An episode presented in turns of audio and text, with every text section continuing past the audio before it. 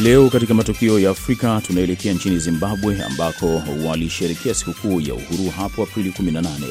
Rais Emerson Mnangagwa anasema uchumi wa nchi unaboreka, lakini ripoti ya Benki ya Dunia iliyotolewa mwezi huu inasema kwamba wakati viwango vya umasikini nchini Zimbabwe vikishuka, bado viko juu. Khadija Riami anaisoma ripoti ya mwandishi Columbus Mavunga kutoka Mount Darwin nchini Zimbabwe.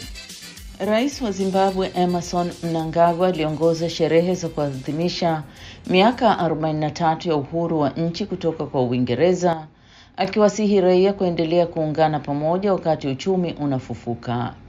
Aliongezea kwamba serikali imetekeleza miradi mikubwa ya kubadili maisha ili kuwainua Wazimbabwe kutoka kwenye umaskini na kuingia katika ustawi. It is continue to ease due to a combination of fiscal consolidation. Inatia moyo kwamba mashinikizo ya mfumuko wa bei yanaendelea kupungua kutokana na mchanganyiko wa mikakati ya kifedha na sera kali za fedha, upanuzi ukionekana wazi, uzalishaji na faida zikionekana katika sekta zote za uchumi wetu, ambao nchi unaziona zikiwa na kiwango cha juu cha wastani wa pato la ndani la jumla likiongezeka katika eneo letu. Lakini kilomita chache kutoka hapo, Florence Makashe anauza viazi vitamu ili kuihudumia familia yake. Anasema serikali ya Mnangagwa ichukue hatua. zvatinotsvira kuti zvigadziso munyika mutengo yezvinhu mumashopu matinotenga zvidzikiswe Tumesuluhisha kwamba bei za bidhaa katika maduka yetu ni vyema zipunguzwe. Ada za shule zinaendelea kupanda. Tunapata simu kutoka shule zikitueleza kuhusu kupanda kwa ada. Hayo ni masuala makuu ambayo tunayalilia.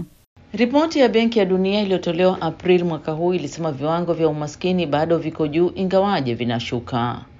John Maketo, mkuu wa program katika Zimbabwe Coalition on Debt and Development, shirika lisilo la kiserikali linalounga mkono haki ya kijamii na kiuchumi, anasema sera potofu zinazopendelea wasomi ndio za kulaumiwa kwa kuendelea kwa umaskini.